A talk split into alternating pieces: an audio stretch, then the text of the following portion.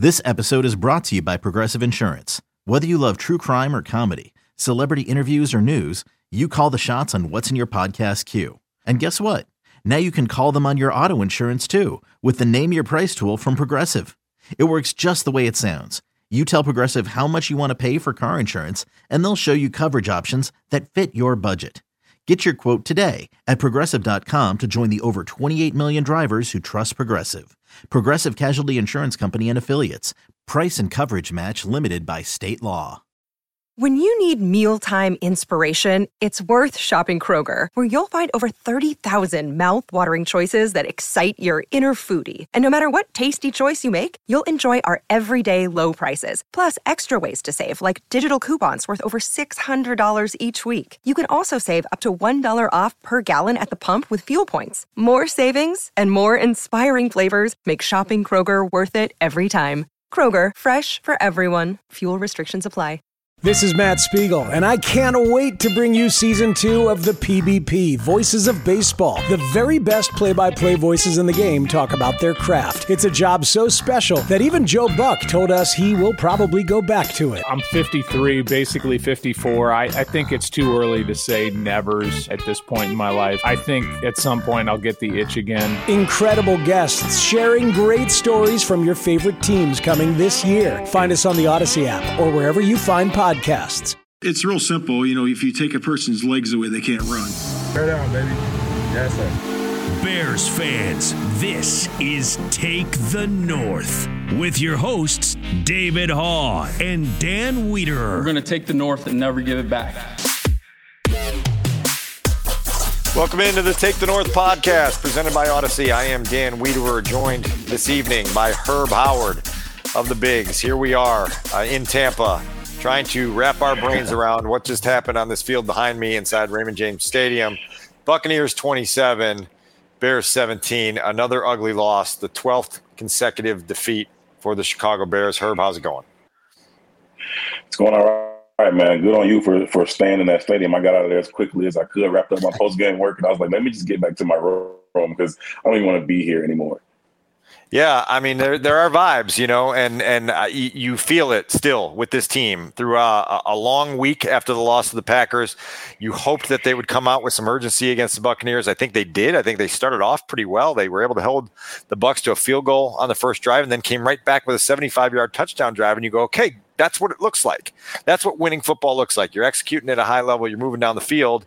And then for the next 3.5 quarters, they were non-existent and getting their teeth kicked in. And I just wonder what you make of the inconsistency today. And we'll obviously dive into some specifics here really quickly.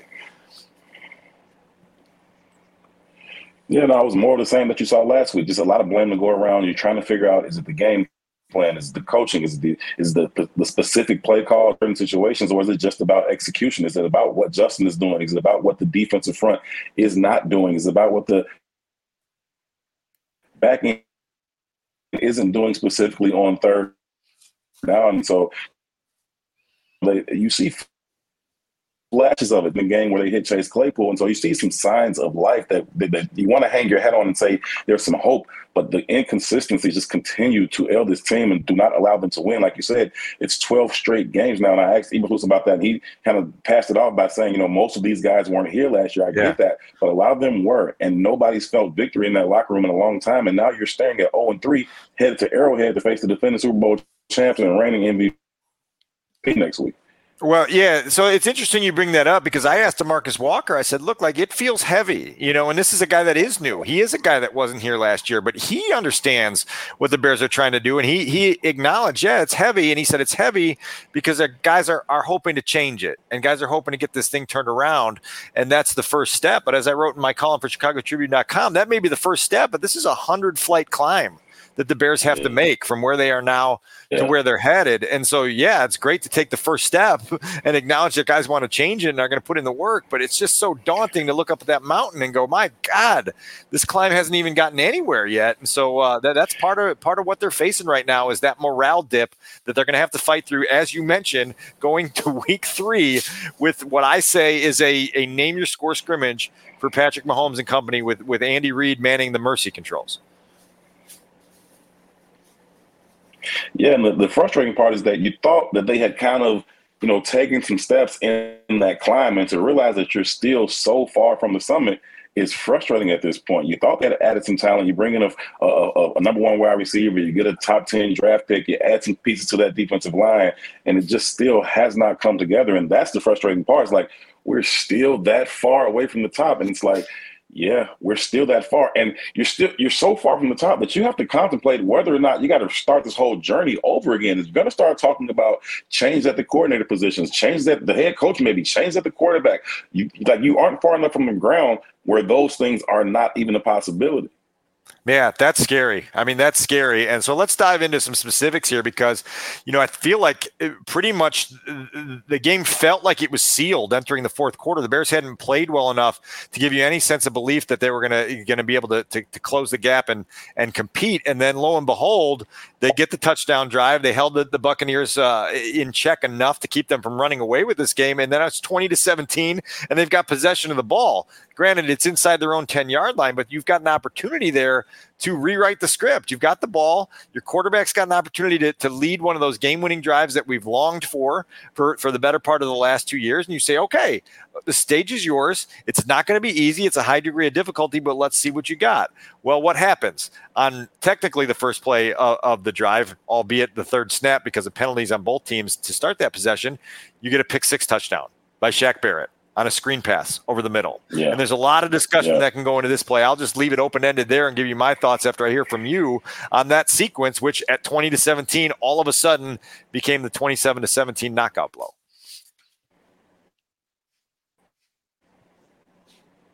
You know how many times you've seen, you know, Rodgers in that situation, you've seen Tom Brady in that situation get into position for the game time field goal or the game touchdown. When the Bears took the field, in your heart, you hope, right? You hope that they can go down there and get it. But in your right mind, you didn't think they were going to go down there and put that either that field goal on the board and certainly not the touchdown, right? You could have been hoping for the field goal, but it just didn't happen. And so they get out there, and then the play calling comes into question. You run the screen, and then you run the screen again, and it's like, okay, enough of this, right? You get these defensive linemen, and they start to understand. They start to get a feel for it. This screen game, they say, wait, this doesn't feel right. Let me retrace my steps. And that's all Shaq Barrett did. It didn't feel right to him. He felt the screen coming, sniffed it out, retraced his steps, went back, and then he was athletic enough to get a one-hand pick, and then he's basically at his own goal line, at the goal line right there anyway. And so very nice play by him, but you didn't help him. You didn't help the situation out with the play calling. I don't put that on Justin. Is there something he could have done? Possibly. When I watched the tape again, I'm sure he had other options or something else he could have done. But in that situation, the play call itself was reckless and dangerous. Well, I think in that case, you know, you're right. I think once you see that there might be a rusher kind of peeling off his stunt and getting into the throwing lane there, you just got to dirt it. You got to get rid of it and live to see another down. Yeah. It's first down. It's not fourth down there. And those turnovers are killy. I understand what Luke's trying to do there. You're trying to get some space, right, to then launch into what you want to do in your two-minute drill, and you don't want to leave what happened on the first snap of that drive, which was negated by a penalty. But Shaq Barrett comes off the edge, and now there's two guys in the end zone. They're pushing Justin out the back of the end zone. He knows he's got a free play, so he throws it up. It gets intercepted. It's just all a mess. And to your point, when that drive started, I don't think there was anyone in the stadium that said the Bears are going down to win this game, and that's the scariest part of it all. You mentioned it with the great teams and the great quarterbacks. You're like, okay, what is this going to be? And here you're like, is this going to be a turnover on downs, or is it going to be a turnover, or is it going to be a catastrophic turnover that ends in the end zone? And it was the last of those three options, the worst, right? And so that's the scary part when that's kind of the mindset of everyone watching you, because we've seen it too often. And so that, you know, that brings up the other question, because again, they get moving down the field on the first drive. They force feed DJ Moore a couple times. They hit him.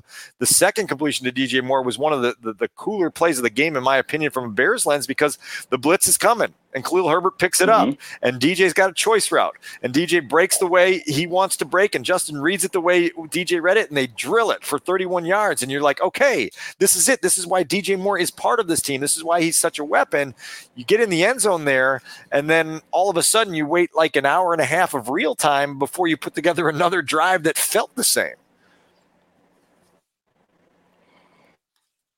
They couldn't continue with any consistency. They got the one drive and then six drives of relatively, you know, nothing. And then they get another good drive. And that's what's maddening about it. That's what allows you to say, wait, no, they could have it. They could have something here. This thing could come together together, these weapons that we talked about, when you talk about DJ Moore and Chase Claypool and Darnell Mooney, who was, you know, out injured for a lot of the game, but Cole Komet, all these different pieces, you see these flashes and it says, okay, this makes sense. I can see how this can work. And sometimes you see Justin read and deliver on time, in rhythm, with accuracy, and it gives you hope, but you just don't see it enough. You can't have it for two drives in a game. You need to have it more consistently. And it just did not work out for the Bears today. I got to give a shout out to the punter from Tampa Bay. I'm blanking on his name right now. But he had a pretty good game.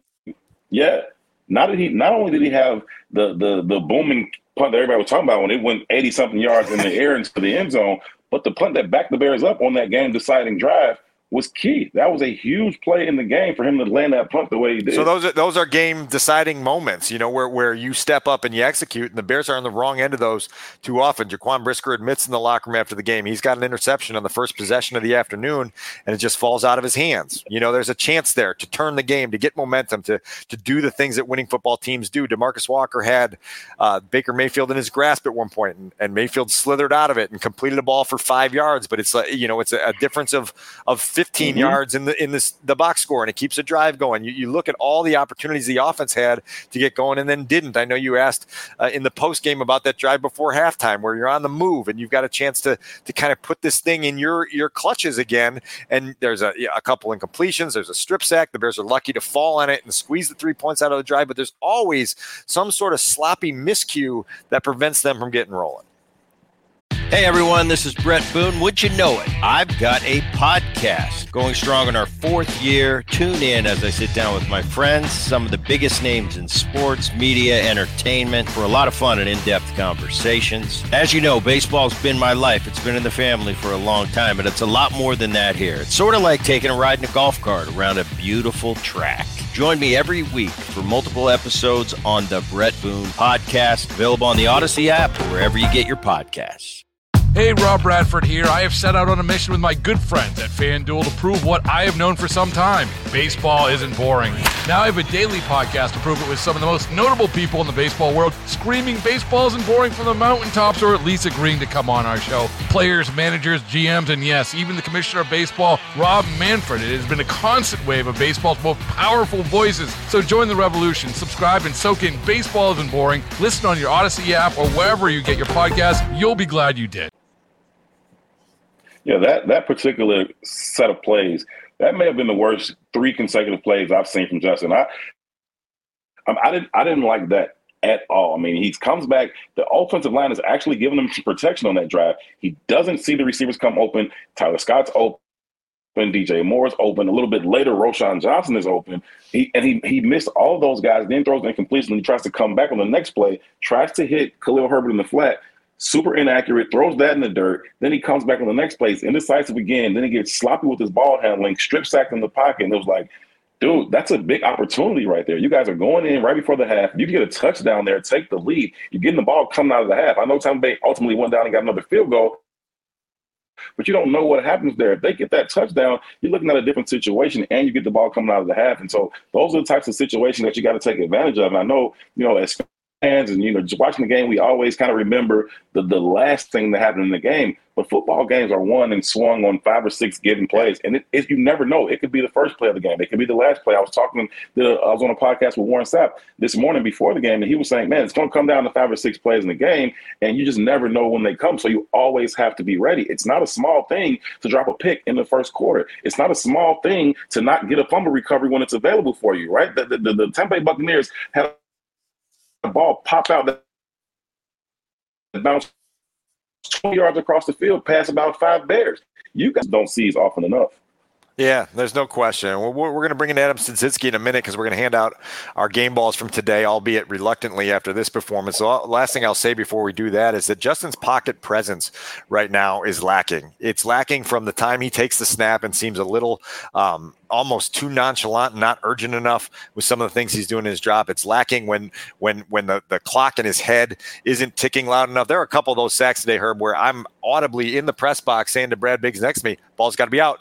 Ball's got to be out. Ball's got to be out. And then the sacker comes, you know, and that's just playing NFL quarterback at this point. You're in year 3. You got to know what time you have. You've got to feel where that rush is coming from. That's an instinct thing that just isn't clicking in for Justin right now. And it's problematic because, again, 6 more sacks today, 4 of those in the first half. It takes your rhythm, away. It takes your offense off schedule, and you just don't recover. You don't. You don't have that internal clock as a quarterback in the league. You got to have that pocket presence and that awareness that just says, uh-oh, I've been back here a little bit long. I don't feel safe. Somebody's coming from around me. You got to be able to feel those things. And right now, he's just not feeling it. I don't know if he's in his own head. I don't know if he's worried about making mistakes. I don't know if he's, too specifically focused on each little detail of his mechanics, because that you can't play the position that way, because you're going to be late. You got to just trust in those things. You got to trust what you're seeing. Let that ball rip. And even on some of the completions, you go back to the one last week where he actually rolled out to the right and hit Mooney. He's late on that. If he hits Mooney when he's supposed to hit him, that's a big play touchdown down the sideline. And so it's just about being on time, being in rhythm, trusting what you're seeing. And I just don't think that he trusts what he's seeing right now. I don't know that his eyes are married to his feet in a way that allows him to do it kind of second nature. It seems like he's thinking about every single aspect of his job right now. And at this point, some of it should be, a little bit. I promise you, if I'm yelling, get it out, get it out, get it out, the general manager, wherever he was watching the game from today, was yelling, get it out, get it out, get it out. He's doing the most important evaluation of this quarterback right now. He's got a lot more to evaluate than just the quarterback, and we'll get into a little bit of that in a minute. But let's bring in Adam Szczytko, our producer right now, and we'll hand out a couple game balls. I told Studs he could be the first one to hand out a game ball, and I know, again, we're going to do this reluctantly because the Bears got beat by double digits once again, and there probably aren't 3 guys that deserve them. Yeah, it's all problematic right now. I'm just gonna go with DJ Moore, 6 catches, 104 yards. Like, at some point they got to figure out just throw that guy the ball and good things happen. And at some point you got to say to Justin, man, just throw him the ball. Like, just throw him the ball, and good things are gonna happen. Every time they have thrown him the ball this season, good things have happened. So he's doing his job right now. So DJ Moore gets my game ball. Herb, you got one? I'm with you on that, Studs. That's key, right? I think DJ Moore is got to be a key part of this. I said last week he's got to get off the bus with 15 targets. Like, that having 2 targets last week is not enough. Even 7 this week, not enough. He caught 6 of them. Give him some more. My game ball, I'm going to go ahead and give it to Chase Claypool. I've tracked him all summer long with my Chase Claypool meter, and the fans had a lot of good fun with that. I had fun with it. Where he's just one of those guys where if he doesn't get involved, he kind of goes into the tank. And so, do you wish he wasn't like that? Yeah, you wish he wasn't like that. But if he is, then you got to throw him a bone or 2 early, get him engaged, keep him engaged in the game so that he becomes a better blocker. On that big run that Roschon had down the sideline, he had 2 nice blocks on that play. And so you get him going early, you keep him engaged, he shows some signs that he can potentially be a guy that should be a significant piece of this offense. So good on Chase Claypool for showing some life. I'm not saying he had a phenomenal game, but he showed some life, and he gets my game ball today. And this is after the general manager went on the official Bears pregame show and said, basically, it's our way or the highway. And so if you don't make the corrections we're asking you to make in terms of effort and execution, you're not going to be here much longer. That was pretty sharp and direct language from the general manager pregame, after pretty much everyone in the building said they had a conversation with Chase. It was like we heard from Tyke Tolbert and Matt Eberflus and his teammates, and the general, like, Chase spent the entire week talking to people in the building about how to change his attitude. Maybe that's why he didn't have time for us, Herb, in the locker room. Chase didn't talk to us in the locker room. All right, so my game ball, it's not a real special one this week, but I'm giving it to Tremaine Edmonds for just showing up in the box score with 16 tackles. I would have liked a few more of those to be impact plays. You didn't see the splashes. You didn't necessarily turn to your left or right after play and go, ooh, that was special, but 16 tackles, there's some productivity there. Hopefully that moves forward into making some of those game-changing plays that we talked about, because the Bears need them to come from somewhere, and they're not really coming from anywhere yet. And hopefully at some point, we're going to have like a jubilant game ball ceremony on this podcast where we give 3 away to guys that feel like they really deserve it. It would be nice. Or after a win. How about a win? Just a win. What's that? 328 days since the last one. What's that? Starting to forget. Jeez. All right, we're going to get to our 3-word reviews in a minute, because once again, the Take the North audience is stepping up, and I already scrolled through a handful of them, and they are very, very good. But a few other notes that I wanted to touch on, Herb, before we roll into that. Number one, some injuries today. Eddie Jackson left the game in the first quarter with a foot injury. Matt Eberflus said he was quote-unquote positive, but also couldn't rule out that this was related to the foot injury that took Eddie out for the season a year ago. problematic. Darnell Mooney, also injured in the same game a year ago that Eddie Jackson was hurt in. He left the game with a knee issue. You got a couple issues there, not to mention Jaquan Brisker leaving and returning with hydration problems. Those are three setbacks in game that aren't necessarily easy to deal with. Lucas Patrick also dealt with a knee as well in the game. And so the Bears are a little bit banged up at some key spots right now. I actually heard Eddie Jackson talking to Justin Fields out. And Eddie Jackson was coming out of the locker room, and Justin was asking me, hey, are you all right? And he's like, yeah, I kind of got it twisted up. And Justin asked him, you think you'll be ready to go next week? And he said, I don't know really right now. He said, I hope so, but it's day to day. So at least he seems he's hopeful that maybe he can go next week, but I don't know. You talk about anytime a guy doesn't finish a game, it immediately puts at least next week into question, especially the guy with the injury history to that same area. So we'll see what comes with Eddie Jackson, but the Bears definitely got some injury concerns right now. Two other notes from the last 48 hours that kind of hit us from the side. Number one, Nate Davis didn't make the trip, did not play against Buccaneers, dealing with the death of his mother, according to sources that Brad Biggs has. Obviously, a tough thing for anyone to go through, and we wish Nate and his family the best. That left the Bears to reshuffle their offensive line once again. To Jatari Carter's credit, I didn't notice him today, and I say that in a good way. You know, he wasn't getting beat consistently. He didn't look like a weak link, and I said going into the game that was the case during training camp as well. We obviously saw a ton of time during training camp with Nate Davis out during those practices in August. And so Jatari Carter has met his opportunity and done something with it, which is a good thing to see. Alan Williams, Herb, we learned on Friday he's been away from the team for several days due to a quote-unquote personal matter, and he was not here, and Matt Eberflus took over defensive play-calling duties. Matt Eberflus, after the game today, would not clarify a possible timetable for Alan Williams' return to the team, which was attention catching, I guess is the best way to say it. And then also said, when asked directly if Alan Williams would resume play calling when Alan Williams comes back, said, we'll cross that bridge when we get there. Well, whoa, how did we get there so quick? Yeah, I was wondering about that coming into this game, and just the idea of if the Bears had really played well defensively today. I wouldn't say that they did that, but the idea if they had come in here and got a couple of turnovers and held that offense, relatively in check, I didn't think there was a way that he could give play calling back to Alan Williams. That didn't happen, but he still was non-committal about whether or not Alan Williams would go back to being the play caller when indeed he does, if indeed he does return, because he was also non-committal about that as well, just like you said. So definitely a very, very interesting thing in there. Again, that's a tough thing for anybody to deal with, and hopefully he can get back here and get his mind focused on football, because the Bears need him. The Bears need to get that offensive line together. But I'm with you on the Jatari Carter thing. He had a really, really good summer, and the possibility of maybe sliding him into the other guard spot and then getting Cody to the center, if that's what you think is the best combination. So listen, Lucas Patrick, and you had Feeney in there today. I think that Jatari Carter may deserve an opportunity until you can get Tevin back. Yeah, Dan Feeney's first snap in an emergency duty went wide to Justin Fields, and you're just like, yeah, this is par for the course here right now. And, man, there's just too many TBD things. Let's get into three-word reviews. I promise you that our audience is on point as usual. You can check these out on my Twitter account, at the Take the North Pod Twitter account, at Andrew Raphael delivers a popular sentiment. He says he's not it. We know who he is in that conversation. There's some people jumping off Justin Fields bandwagon. We got to have some patience here. That one's from Chi-Town Bucky. That's an interesting one. I don't think that sentiment is universally shared from a fan base that has sat through 328 days of losing. C. Maury Hartman drops worst fears confirmed. I think that is another popular sentiment from people that say, man, not only are we still at the bottom of the barrel, but we might be searching for a quarterback soon, which brings us to a couple of these here. Crash for Caleb.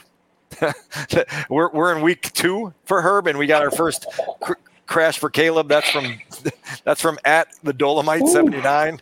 That one's there. FML, that one come down a couple different times. People giving that popular sentiment that we can't read on here. Dennis Green's right. I like that one from Brian Ormond, because the Bears are who we thought they were. Just in a different way, right? Where is Williams? That touched on the Alan Williams saga. That one comes from Alan Rubin. I'm losing hope. That's from @GVRunner. I think you are not alone with the hope loss there. Endless search continues from George Palmer. I'm telling you, like, the pain continues. That's from Double Demon Gene. Like, Herb, like, you can feel it, right? 12 and counting. That's from J.K. Anderson. I could go on and on because this is the feeling in Chicago right now about this football team.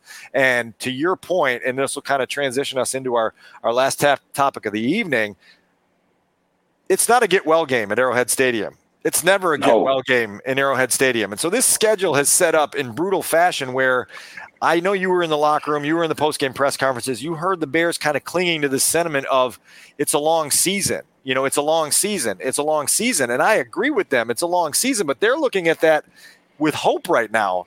I'm looking at it with great dread. I'm like, it's a long season. Like, if this is where we are in week 2, I can't imagine where we're going to be in week 12. And it just, to me, it speaks to the point of how long can players keep the mental resolve and fortitude to be invested in the improvement process when the payoff isn't there week after week after week after week. Eventually, you have to get some reward to continue leading you through that grind. And that's what I worry about. That's what I worry about, because if they go down to Arrowhead, which is very conceivable that they get a blowout loss by 3-4 touchdowns next week with the Chiefs trying to get themselves on track, and we walk into week 4 going, oh my God, like the bottom just fell out of the season and we're barely touching October 1st.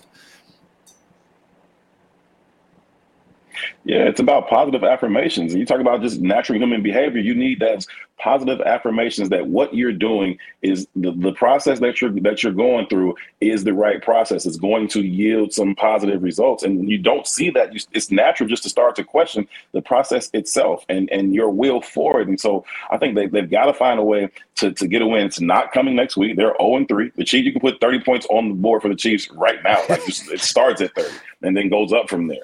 And so we'll see. And listen, you thought, you know, you were feeling good at the beginning of the season about the Broncos coming to Soldier Field.